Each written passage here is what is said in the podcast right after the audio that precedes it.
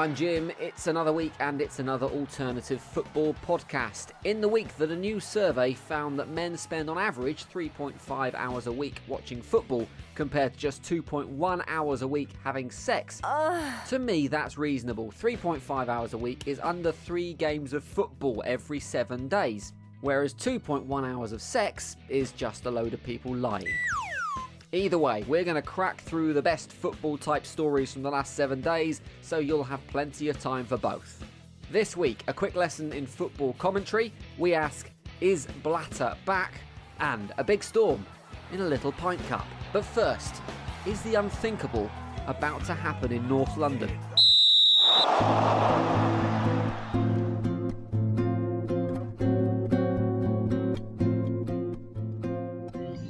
Can't tell at the moment if calls for Louis Van Gaal's head at Manchester United are beginning to die down a bit, or if it's just becoming white noise because it never actually stops. But either way, the finger of sacking fate has been pointing away from the Dutchman this week and towards a Frenchman.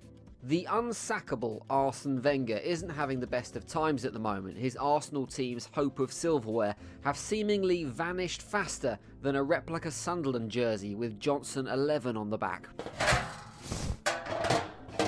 In a matter of weeks, it's gone from expectations of a treble to no hope of anything, with disappointing league form, a European exit well ahead of the referendum, and maybe most painfully of all, getting dumped out of the FA Cup. I say most painfully because having won it the last two seasons, only a few days earlier, fans were saying stuff like this. They should rename the FA Cup the Arsenal Cup. They should rename it. Yeah, man, call it the Arsenal Cup. Do you know I mean? It's our cup. It's our cup, mate. I'm telling you, we're going to do the double, man. Yeah, maybe hold off the renaming ceremony just yet. Surely the club can't be reverting to form and heading once again for the fourth position, which, given the early optimism, has got to hurt. Particularly when former Manchester United midfielder and current professional ginger whinger Paul Scholes is scoring points off you like this. The last thing I want for Manchester United is, is for them to be happy with winning the FA Cup and coming fourth in the Premier League. That's what Arsenal do every year. Hmm. That can't happen at Man United. Ooh, low blow. So, what about United? Amazingly, somehow they're still in with a chance of success in the FA Cup, with all the other big clubs seemingly trying as hard not to win that as they are trying not to win the league at the moment. And yes, while LVG has been avoiding some of the criticism this week, that abuse has all been soaked up by the massive hair of Marouane Fellaini. Even former referee Supremo Howard Webb had a bit of a pop at the half man, half tree after a particularly combative display in Europe. There's one thing imposing yourself physically on a game, isn't there? But there's another thing, being a thug on the field. And it seems week in, week out, he can't get through a game without without violently throwing his arm into people's faces. Harsh, but it's true if his shot was as deadly as his elbows, United would be in a much better position. But what did the man himself say about that criticism? I just defend myself. I'm physical. I like to win my challenge when I play a game. I just defend myself. I just defend myself. I like to smash my elbow into opposition's face. I enjoy kicking people in the shins. I'll elbow your grandmother in the ribs if I had the chance, but no, I'm not a dirty player. That's defending himself in the same way the US government defends itself preemptive and with huge brute force. But Scholesy is probably right. The FA Cup isn't going to be enough to satisfy fans because it just doesn't mean as much as it used to. That's been blamed on a load of different things. The amount of games in a season, cup games being used to blood young players, the dominance of the Premier League, but I think it comes down to one main significant reason. And FA, if you're listening, take my advice. If you don't want to devalue the FA Cup, stop putting the draw for the next round on the one show. and good luck to everyone involved in that FA Cup draw. Now, on the One Show, we chat to Giles, who has been learning how to knit cardigans for homeless badgers in the Isle of Wight. It's just not right.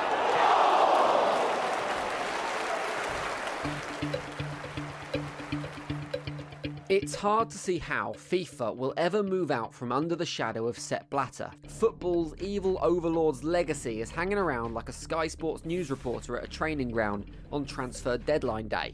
With the publication of FIFA's annual reports, we finally get to know the amount that Sepp Blatter was taking home, and that's not including any large piles of cash that he happened to find lying around in the office.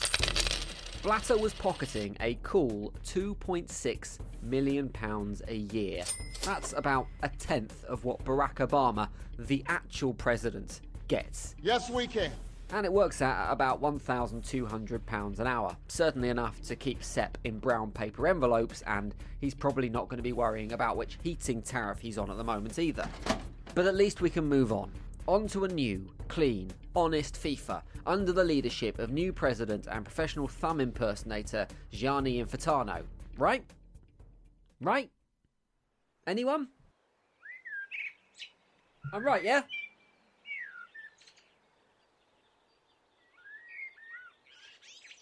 Well, they are certainly moving on, and this week they signed their first sponsorship deal since all this corruption stuff happened a few years ago. It's with the Wanda Group, chaired by China's richest man, Wang Jianlin, or as I like to call him, Chairman Wang.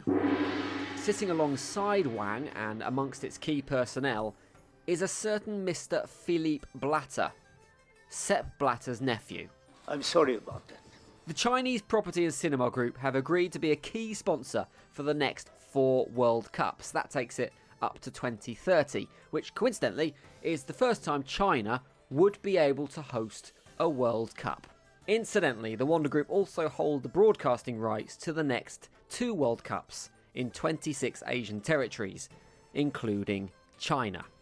I'm not a betting man, but I'd say the 2030 World Cup being held in China was as inevitable as Daniel Sturridge being out of the Euros with another hamstring injury.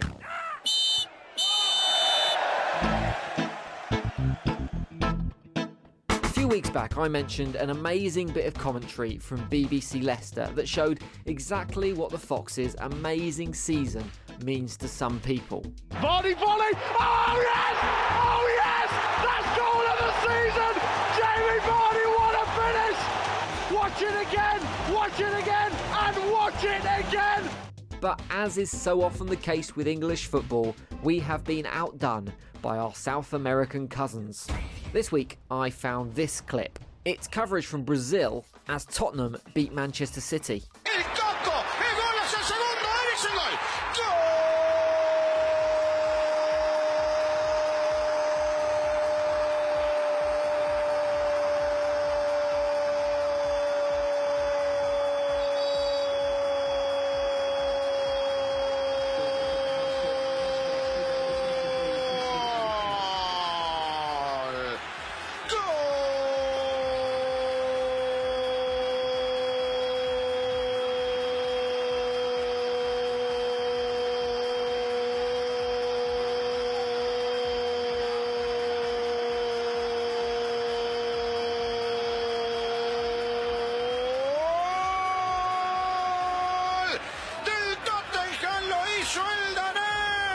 Did you hear that shout of goal? I clocked that at 42 seconds. That's long enough for Usain Bolt to run the 100 metres four times and have a little bit of a rest afterwards.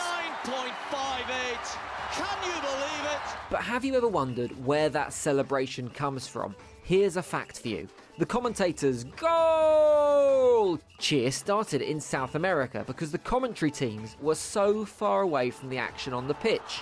When someone scored a goal, they had to send a runner down to the pitch to find out who'd actually put the ball in the onion bag. And because that process took a long time, they had to fill that gap somehow. And that's where the elongated celebration came from.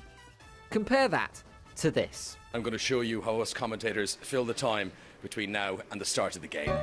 That's BBC Radio 5 Live's Conor McNamara. Recently, he revealed on the BBC website how he prepares for a commentary match, and he's got some interesting ideas. My method is derived from the football stickers that I used to collect as a child.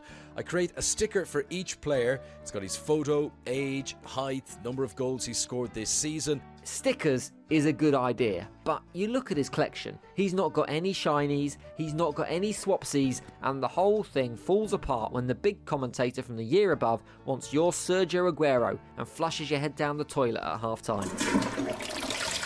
I'd imagine it's somewhat different in Brazil. Maybe a few glasses of caipirinha, a samba on the beach beforehand, and then, with just hours to go, lock yourself in a room, loads of deep breaths, and shouting at the top of your voice. Weirdly, that's how I prepare for this podcast. Although I do my deep breaths and shouting whilst I'm slowly rocking back and forth in the shower.